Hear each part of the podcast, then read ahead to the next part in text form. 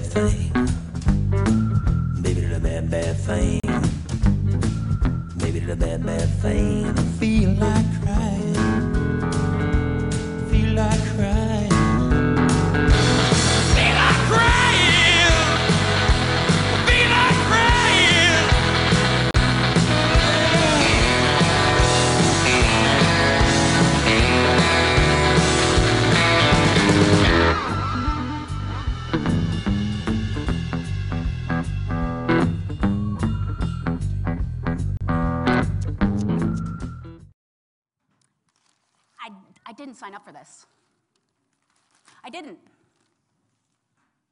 This, this, this quiet, like all the conversations have been had and there's no words left to say.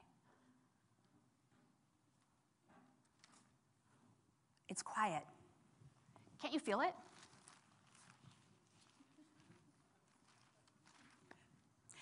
It's quiet when we're in the car. It's quiet when we're washing the dishes. It's quiet when we're at the kids' basketball games. When we're eating dinner. And, and right now, it's quiet. And I know that quiet's okay if there's something positive in it. But this, there is nothing good in this quiet.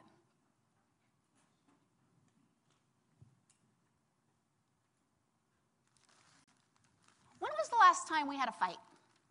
A knockdown, drag out fight. That's what I thought. I need words.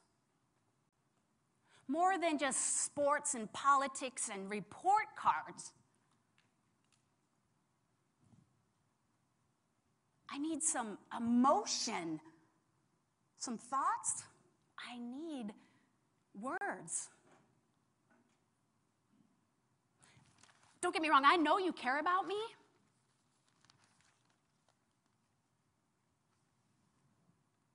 But I need to hear it in your words.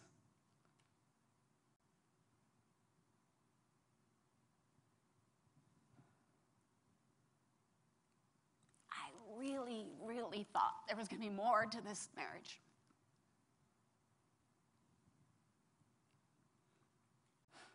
And this, this thing between us, this, this void, this chasm, this crater, all it does is get bigger and bigger and bigger.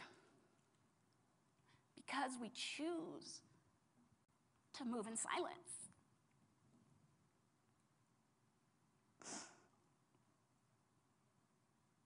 I need you to say something.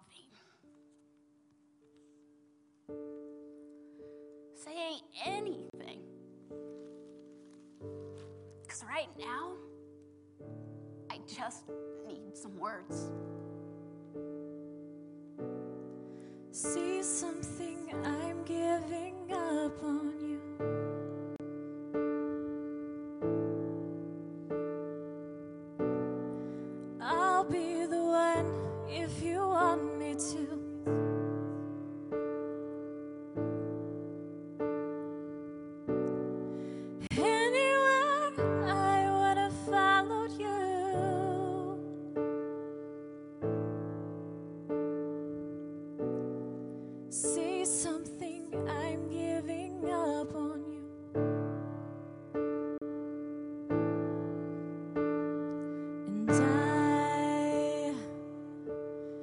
Feeling so small. It was over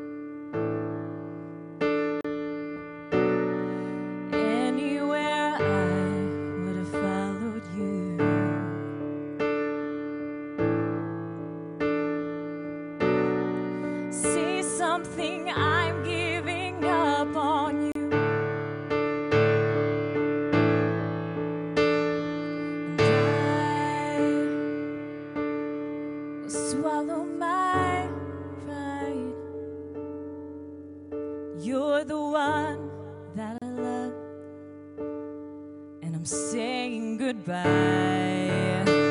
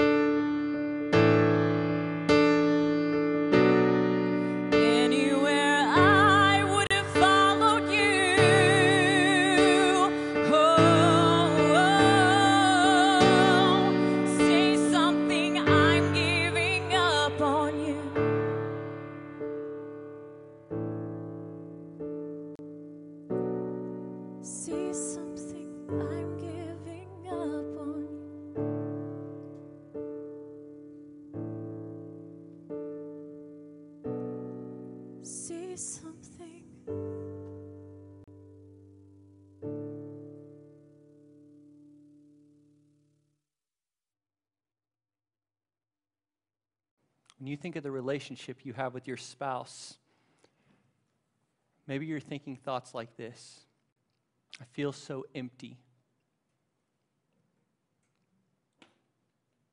I know we're together, but I still feel alone. Maybe you have thoughts that are going something like this I feel like I'm always the one that's trying.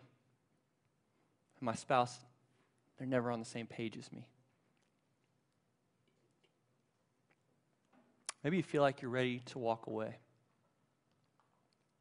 Maybe you feel like if something doesn't change like yesterday, I can't do this anymore. Today, you may feel like your, your marriage is being held on by a thread. You may just feel like that you don't even really know what's keeping you together. You know, maybe you've thought about it even. You know, what is keeping us together? And maybe, maybe you have kids. So rather than maybe being in love and being on the same team, you say, well, we have to stay in this relationship because of the kids. Maybe you stay in the relationship because of pride of what it would look like if you split. You don't want to go through that, what people would think, what people might say to you, how you might feel about how other people see that. Maybe you stay because of finances. Really try to qualify it down and say, you know, it'd just be easier if we just stay together, but yet we're not happy. Maybe because it's, well, you fill in the blank. You fill in the blank as to why you're sticking around. It's such a powerful song. Maybe you can identify with the, the words of that song and the fact that maybe you want your spouse to say something. You just feel like that, that there's a disconnect in a big way. You want them to make a move, or otherwise, there's, just no hope in this thing. I love that part of the song that says, I'll be the one if you want me to. Basically, expressing so much desire. And even though there's pain and even though there's hurt in that relationship, there's so much desire there for it to work that if you want me to say something, I'll say something. That's powerful. It's kind of just saying, I'm willing to do whatever it takes to make it work. Today, and throughout the rest of this message series, we're going to be talking about why we struggle living happily ever after. And I'm sure you've heard the statistics that say that over 50% of people end up in divorce. Over 50% of people, um, they, they go into this thing thinking, you know, we're going to live happily ever after. This is going to be the best. You know, now we'll get to spend as much time together as we want to. We don't have to be alone. Do y'all remember when you were dating? Do you remember those feelings of, you know, I'm not going to hang up. No, you hang up. No, you hang up. No, no, I'm not going to hang up. I can't hang up on you. It's like deleting you or something. I can't do that. Remember when you were engaged and you were taking the engagement photos, and man, dude, you got all spiffied up in whatever she wanted you to wear because it was the engagement photos. And you don't really want to go out there and take pictures because no guy really does, but you know what? You did it because it was part of what she wanted.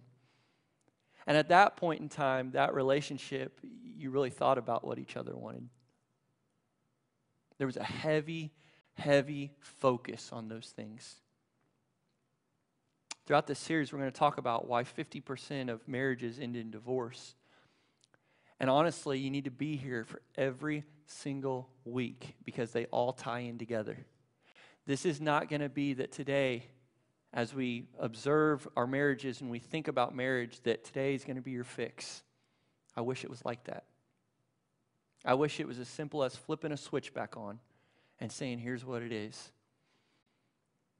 The best way to describe it is, is we're not selling microwaves, we're selling crock pots. Microwaves, they, they heat it up quick and it gets done quick and things are better quick and you get to enjoy. Crock pots take a little longer, but it's so worth it. So every week of this series, you need to be here for this. This is going to help you. If you're a single person in the room today, you need to take advantage of what's being offered to you. Take advantage of entering into a marriage with the principles that we're going to teach over the next four or five weeks. Take advantage of it. We're going to start off slow because we can't we can't do too much at a time. Life is busy. But we're gonna we're gonna take some things and we're gonna let's just kind of say it like this: we're gonna change relationships because we're gonna put some action into our words. We want to use God's word as the ultimate word. Where we come back to His word. What's this relationship supposed to look like? Once we identify what that is supposed to look like, then we're going to go ahead and, and map out our key point for the day today. And I don't want to just talk about a key point on paper. I mean, you've given me your time this morning. You woke up. For some of you, it's real early. some of you guys, you drag in and you're, you're, like, man, I made it, but man, I'm, I'm half of who I really am, Randy. I'll see you, I'll see you in the afternoon time, right? We'll, we'll connect then. But you've already invested your time. You're already here. Get the very most out of this as you possibly can. In your notes on the back of your worship guide, there's a spot for you to take some notes. And I want you to, to do something for me, even if you're a dude in the house, all right? Dudes, I'm talking to you too. We gave everybody a worship guide because it's scientifically proven that if you write something down, you're going to remember it longer. And so I want you to write some stuff down today. Take some notes. You say, ah, I don't need to do that. Listen, take the notes, bro. Take the notes. It's important for you, all right? You need to do this stuff.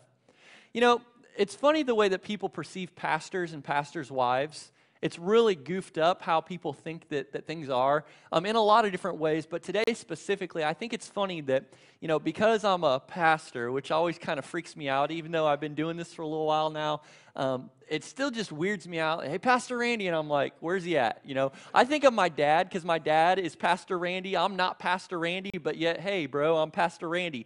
Um, it's weird. It's weird. But people put these expectations on pastors and pastors' wives and I think that it's kind of weird how they think that we're at a different level than them. And maybe some pastors have, have presented themselves that way and, and made the system or structure that, hey, we're kind of up here and you're down there, but, but that's not who I am. Um, I feel like, dude, I'm, I'm not qualified to be up here. I'm not qualified to be able to present anything good, but God has just called me to do that. I don't quite understand it, I don't quite feel like I have the abilities, but you know what? God uses it anyways. And I realize that I'm on the same playing field as you because many times what I hear from you is, I don't think I could do that, dude. Are you sure I could do that? Are you serious? You want me to do that? And I'm like, yeah, dude. I'm on the same playing field you are, bro. I don't know how we're going to do it all. I don't know how it's all going to work, but I know that we got to put our foot forward. Expectations I'm talking about in marriage specifically would look like this they think that we don't struggle. Now, because I'm a pastor and because she's the pastor's wife, that we don't have problems. That we don't have marriage problems. We don't have financial problems. We don't have relationship issues because God forbid that we ever get into a scuffle with anybody.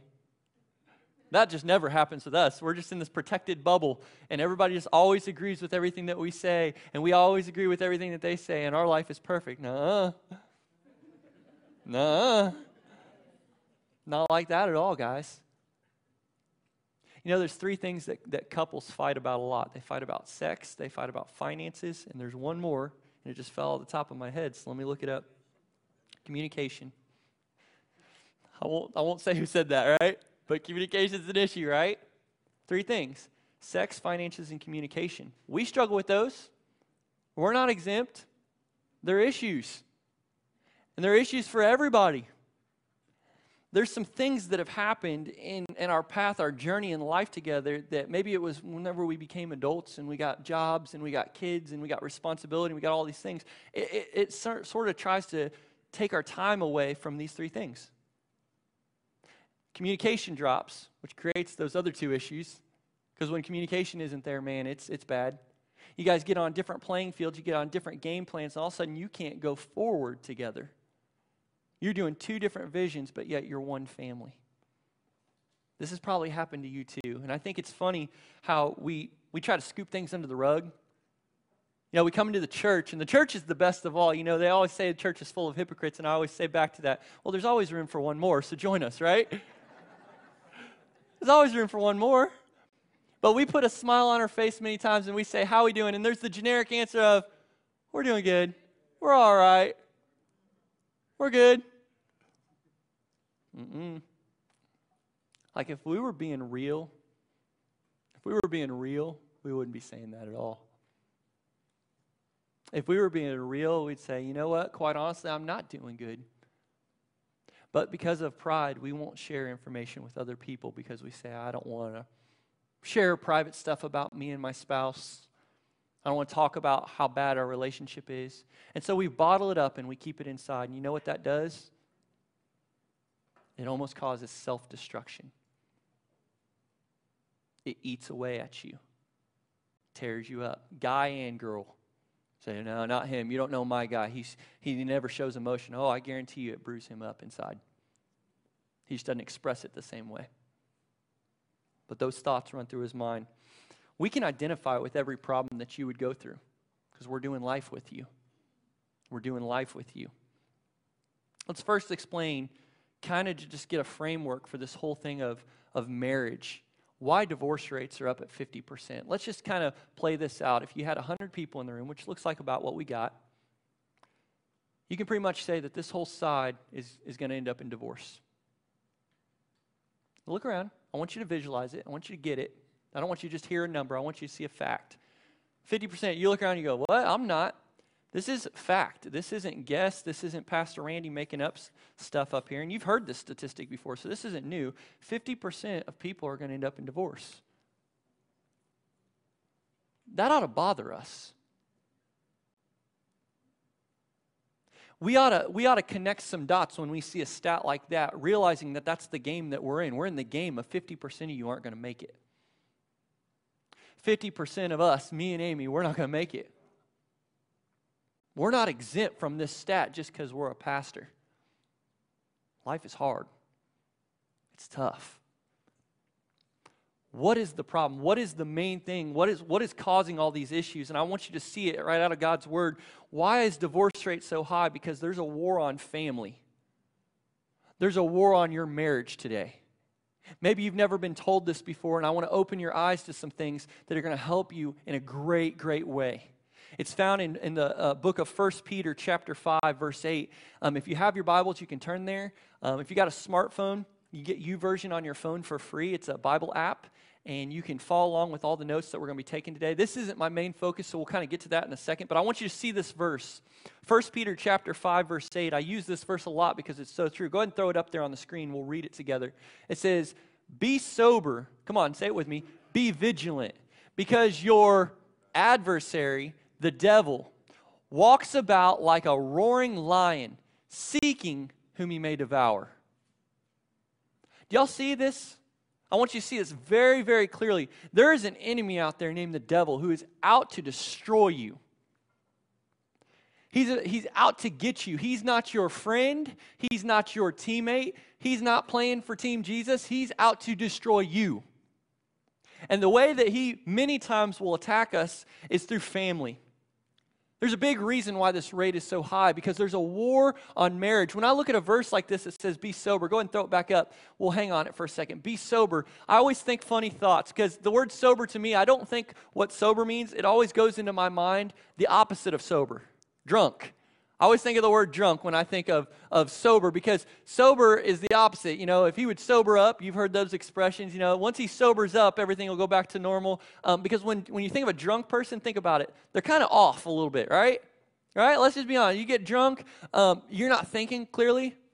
Stuff's not jiving. You, you know, you, they, I watch cops a lot, which is funny to me, and they always do those those tests, and those dudes are like, "I'm not drunk," you know, I'm not, and they're like falling, stumbling all over, and they're slobbering everywhere, and you know, they got cuts all over their forehead from where they fell and hit the stairs, and it's like nothing's been going on here. Like, what's been going on? Nothing, dude.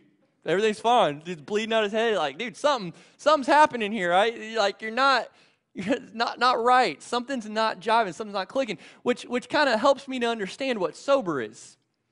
Because sober means alert, awake. A good word would be aware. Be alert. Be awake. Be aware. Why? Because your enemy, the devil, is like a roaring lion seeking whom he may devour. I want you to see what this word vigilant means. Because when I think of the word vigilant, I'm like, I'm not sure what that one means. There's not an easy way to connect that. So I looked it up in the dictionary this week, and it, here's what it, the definition is, is it means keenly watchful to detect danger. Another definition is this one, and I like this one even better. It means ever awake and alert, sleeplessly watchful. Sleeplessly, meaning you're not falling asleep on this thing.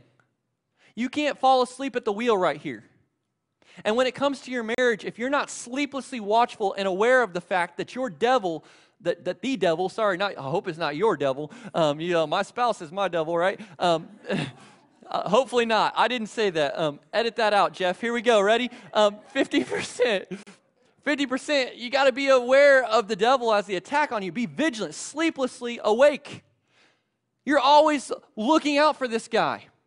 Step one, you need to write it down in your notes today, is to understand that there's an enemy out to, to destroy your marriage. Step one. You guys got to get on the same page as that. You say, I don't know if I believe all this spiritual stuff, and I'm in church today because somebody made me come, and you know they told me we were going to IHOP, and they drove me here to the school, and I don't know what's happening right now. You know, and, for that we apologize, but I still think you'll get something out of this if you take some notes down and just just soak this stuff up. Get on the same page spiritually with the idea that you're in a war. 1 Peter chapter 5 verse 8. That's what it says. You are in a war. This is why divorce rates are so high. Couples aren't on the same page about this. They're not sleeplessly watching. They're not understanding that whenever they begin to have those, those feelings inside of their heart, inside of their head about their spouse, that that is not from God. That that is straight from the devil who's a liar. The Bible talks about how he's here to steal, kill, and destroy you. See, first he's going to take out your family, and then he's going to go after you personally.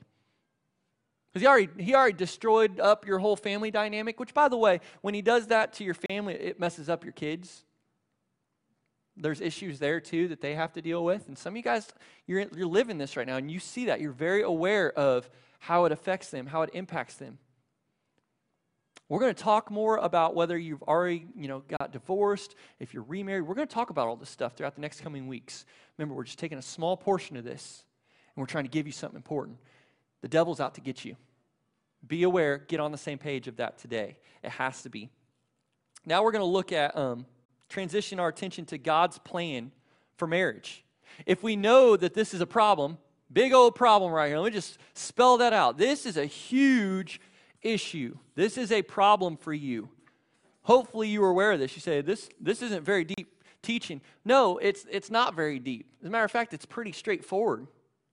It's pretty straightforward. But when we apply what we see, when we apply what we hear, when the Spirit of God begins to speak to our hearts that this is an issue and we get on the same page, you are unstoppable as a team.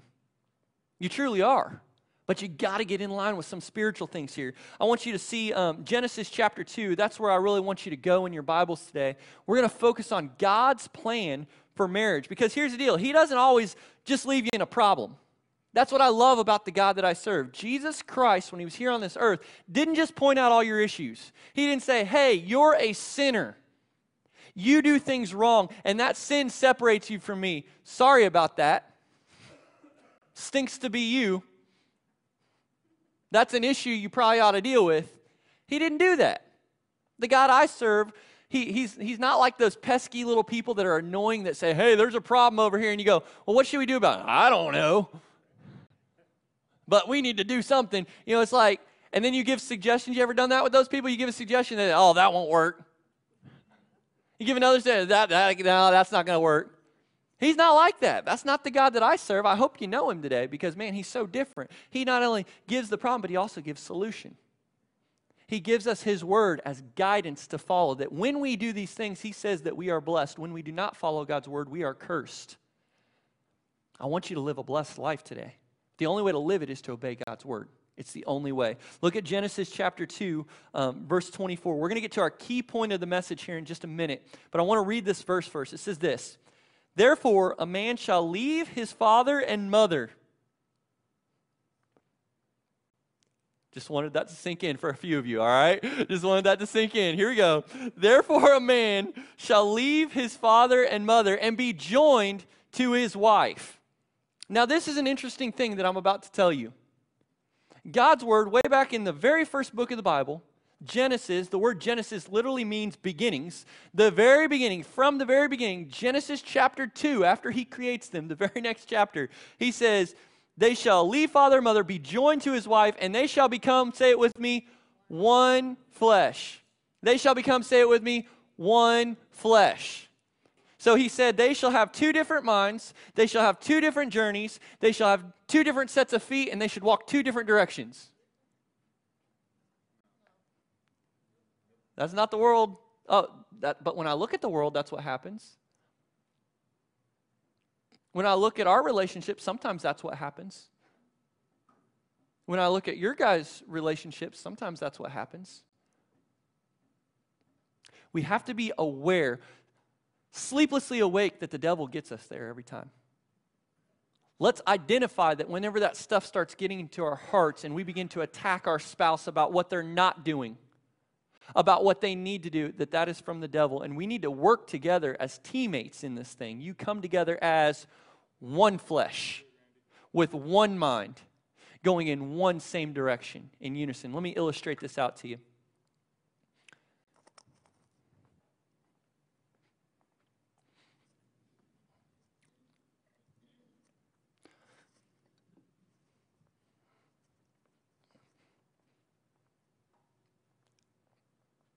Girls are red, boys are blue. Okay, no, I don't have a rhyme. Okay, here we go. Girls, you're, you're waiting for it. Some of you quoted something. I don't know what you quoted, but um, satanic chant. I hope not. Um, uh, red and blue, okay? Girls are red, boys are blue. Let me show you something here. Can I get some help, Alex? You mind helping me? Or Joe? Can I trust Joe or Alex? Which one? They both point at each other. You could Joe. Well, they got some trust going on. They both trust each other. Here we go. Joe, I'll, I'll use you. Thank you, Joe. Okay. Here's what God said God said that you're supposed to leave your household and you're to become one. If you'll grab that for me, you're to become one. I want you to see this. This is a powerful principle. Thank you. You can go ahead and grab a seat, man. Take those with you. Have a good drink. Give her, give her the, the blue one because it just makes no sense. All right, give her the blue one. Um, this has got to taste terrible, but um, reality of the situation is, is the two became one. There's no more red. There's no more blue. There's this purplish black color now because the two became one. I hope you're ready with your pen for the key principle of today's lesson. Get your pen out, get ready here. Key point of the day. I'm going to write it down.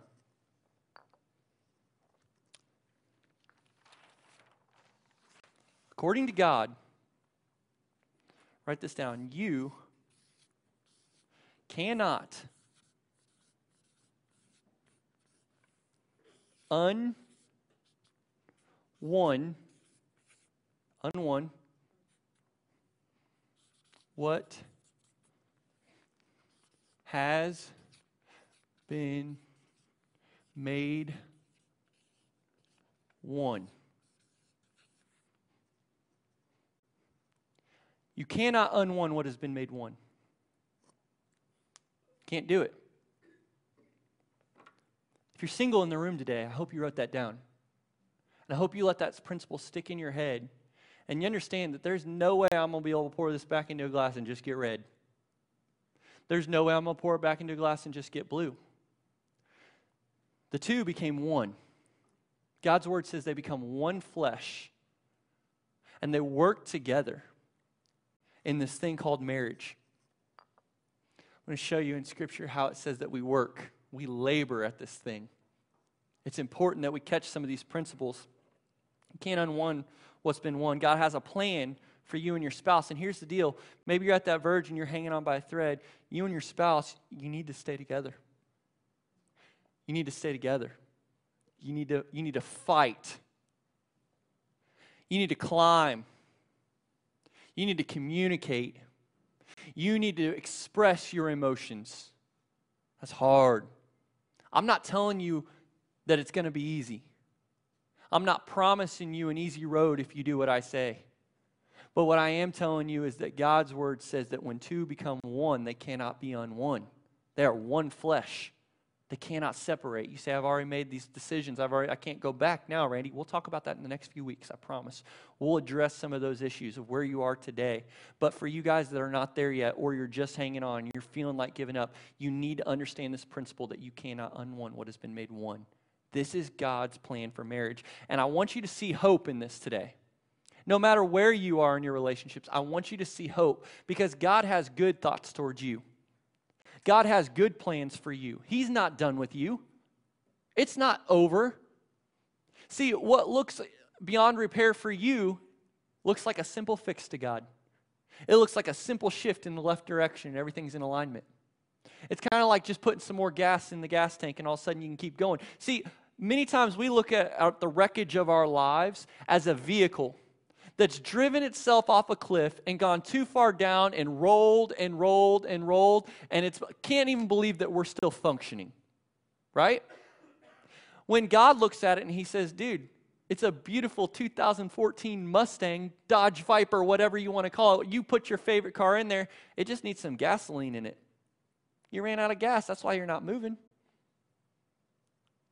But we view things different than God. I want you to see how God views us. Jeremiah chapter 29, verse 11, straight from God's word, it says this It says, For I know the thoughts that I think toward you, says the Lord. What are they? They're thoughts of peace, not of evil, to give you a future and a hope. Some of you needed to hear that today. Some of you needed to just have some hope. That's something that's been missing for a while. Hope. Man, what a powerful word that is. For some people, it feels foreign. Say, I don't think I have any hope, Randy. You don't know what we're going through. You don't know my circumstance. You don't know my situation. You know what? You're exactly right. But I know the one who does. His name is Jesus, and he loves you today. He cares for you today, and he has good thoughts an expected future and a hope for you. And you have got to fight. You've got to hang on. Because listen, you can overcome, you can see success. There will be a good ending to this story. It will be a happily ever after, but you have to fight. You have to try. And it's so huge that you get these principles right now. You learn it and you learn to, to do some things and you learn to not do some things. Here's one that, that you need to learn to do is you need to realize that you can't unone what's been made one. You need to realize that there's a spiritual enemy out to attack your marriage. And then you need to not do this ever. Never again. You make the commitment today as, as husband and wife. You look at each other, and if you're single, you make the commitment in your heart. You say this. You look at each other and you say, Listen, never again will I ever use the D word. It's not in my lingo, it's not in my vocabulary. I don't even know what that word means. What's the D word? Divorce. Divorce. Thank you for saving me. I was in trouble. You can never use that word ever again. If you're going to make it in your marriage with a devil who hates you, who hates your spouse. He hates your guts and he's out to destroy you. If you're going to make it, you can never even have that in your vocabulary because if that gets brought up every single time that you argue, every single time that there's a scuffle, every single time that there's a fight, you will be destroyed. I promise you. You will be a part of that 50% that gets divorced. I promise you. Because it's in, it's in your DNA. That's your, that's your, your catchphrase, your slogan to get them back on track. Well, I'll just divorce you then. I showed you.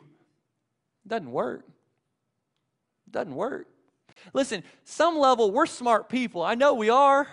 It's in us, right? Like we got something to us. Like we're pretty good people. I don't think, you know, I'm the smartest, but I think I've got something to me. And at some level I have to tell myself that that there's more to life than just doing what everybody else does.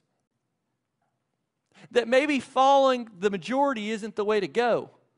That maybe following what culture tells us isn't the smartest idea. It isn't the smartest way. That maybe God, who created everything that we know and see, maybe that guy actually knows something. Maybe we can wisen ourselves up to the idea that God knows what He's doing. And that when we do things His way, it changes everything. You have to make the decision, a commitment today. And I'm going to ask you to write it down. It's in your worship guide, that perforated spot. I want you to, to check the box. I will never use the D word ever again. Now you gotta you gotta just check the box and tell me. You gotta tell your spouse because I don't. I mean, I'm not gonna live with you. All right, thank the Lord. Right?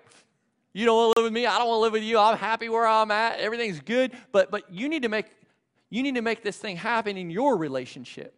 You need to make the decision. That's not in our vocabulary. I will never use that word ever.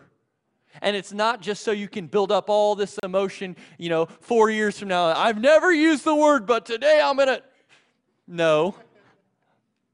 No.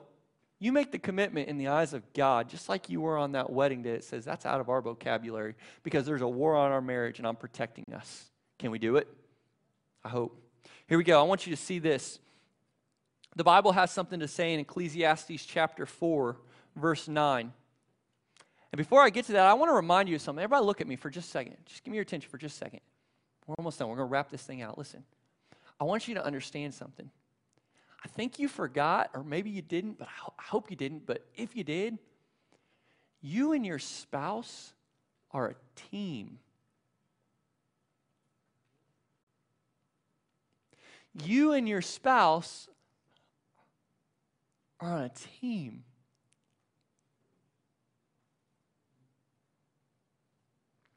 I'll be honest with you, I got the worst seat in the house today. I always tell you I got the best seat in the house because I get to talk to you guys, but I got the worst seat in the house today because this is real. There's real pain all in this room. And I can see it. I can sense it. I can feel it.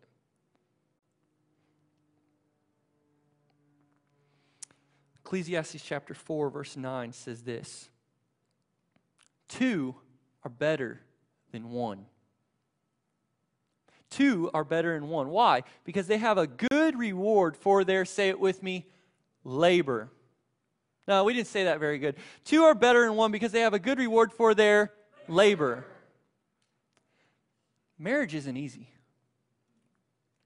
In order for your marriage to work, it's going to take some work. The Bible makes it very clear. Two are better than one, and there's a good reward for those that labor for their marriage the ones that work at it. It's going to require something of you. But I think somewhere along the lines of culture or, or, the way that we were raised, maybe it was our history, our background, we get some of these preconceived um, ideas in our head that say, because we're married and we're a team, I should be able to walk away and do whatever else needs to get taken care of over here and just expect you to not need any of my attention, and we're still going to be married. Because, because we have this understanding, it's our code. And that's a terrible strategy. Well, that's my strategy. I don't give a flip. That's a bad strategy. It's a bad strategy. Come together as one flesh. You work as a team as one flesh. You can't not communicate all week and then think God's going to bless that. You have to labor for this stuff. Two are better than one. Here's what's funny opposites attract, don't they? that's fun. Man, that's fun. My wife is super organized, knows where everything is whenever I need it. Man, I love that. But dude, I don't have a clue where my shoes are. I don't know where my phone went. I don't know where my keys went. Dude, she's ordered me the apps that like you can locate all that stuff, but I lose the thing that locates the thing. I don't even know what to do now. It's horrible. She's my personal GPS. I always say that. He knows exactly where we're going. I don't have a clue where I even, like, how to get half of where we're going in Plano, Allen. I don't even know where that stuff is. She's always with me. Turn left. All right. Turn right. I didn't know how to go home half the time. It's crazy. Some of y'all laughing. You're in the same boat. But opposites attract. Now, here's what's crazy about the team it's a really good thing when you two are on the same page. When you two are on the same page as a team working together in your marriage, oh my word, Holy Bible, you are unstoppable. Unstoppable. You can accomplish just about anything. God can use you in amazing ways to do great things for your community, for your kingdom, for your fam, for the whole thing. God's kingdom is uplifted and glorified when you work together. But let's talk for a half a second about when you're not on the same page. Woo! Those are when the good fights come out, don't they? And your mama and the dog, and you're like, what? You know, like bringing stuff up from 15 months ago, and you're like, I don't even know what you're talking about. You're like, what are we fighting about? You can't even tell me what we're fighting about. It doesn't matter because I'm mad. You're like, what? Anyway, you guys are on the same page, that opposites attract thing, man, it can really, really do some crazy stuff. Two are better than one, though. That's just logic, right? Isn't two just better than one? I mean, me and Garrett, we were out there trying to hang this sign, and Dude, we spent about, I don't know, 10, 15 minutes out here trying to figure this out. And we're scratching our heads trying to figure out, I mean, this thing is just crooked, it's slanted, everything's wrong. Joe comes out there and he's like, uh uh he comes out he says, we need to take this here and this here. And man, he just fixed the whole thing. And, and man, once we had that other person giving us that perspective, it just changed everything. We went back and we go, we are never going to try to hang that sign ever again. We're just going to go find Joe and have Joe do it because Joe knows what he's doing. We don't have a clue. Two are better than one. That's the logical sense there. I want you to see this verse, though. This is a powerful verse in the Bible. Two are better than one. They have a good reward for their labor. For if they fall, one will lift up his companion. One will be there to lift the other one up. But woe to, who, uh, to him who is alone when he falls, for he has no one to help him up. But look at verse 12. Though one may be overpowered by another, two can withstand him. Let me talk to you for a second. Real talk. Real talk. The devil's going to come and try to attack your marriage. Personally, it's my personal belief that as the man of the house that you have to you have to do whatever it takes to help your family see the direction of what that is. When those attacks are coming, you have to tell them, this is from the devil. This is not of God. Women, sometimes the men miss it. And sometimes you have to be the one that pulls them back up and says, This is not of God. This is the devil attacking us right now. And we need to quickly get back onto the same page. Me and Amy, we have those struggles, we have those issues. The idea isn't how can we see what God wants us to see and the way we don't have those issues. The idea is when we have those issues, how do we get back on the same page as fast as we can? Did y'all catch that? How do we get back on the same page as fast as we can? That's what you have to see. You have to identify it because you're basically seeing that one person's really struggling and you're there to lift them up. Man, my wife has been that for me in many ways. I want you to see this part though. Though one may be overpowered by another, two can withstand him. Two can, two can probably make it through when the devil comes. But I want you to see this last part. A threefold cord is not quickly broken. A threefold cord is not quickly broken. Meaning, if you work together as a team, two is going to two is going to do something. But man, when you have Jesus Christ at the center of your relationship, as that third cord, you won't be easily destroyed. A threefold cord. What does that look like in marriage? How can we have hope? I think it looks something like this understanding that our world needs to revolve around what Jesus wants us to see and do what Jesus wants us to do. It means that the husband over here, the husband, he has to be looking towards Jesus. It means that the wife here, she needs to be looking the direction of Jesus. When you have this dynamic right here, threefold cord is not quickly broken. Bible also instructs us, we'll talk more about how the men are to lead in this way. That relationship with Jesus Christ is the thing that can save your marriage. Living your life to follow and please Him, plugging into areas of opportunity within church or within other areas to help your community go forward to see who God is. That's how your marriage is going to get stronger. And listen, you don't do it alone, you do it together. You do it together. You get on the same page. Where do we plug in? You know, tonight is um, Discovery 301. At our house, we're going to be going over basically how God created you, how He wired you. We're going to give you a personality quiz, personality test. We're going to learn how, how God's wired you to do work for Him, how you can serve Him. But here's the most important thing when we identify that, you guys, as a family, you do it together. That threefold cord won't be quickly broken. It won't be, but you got to put Him at the center.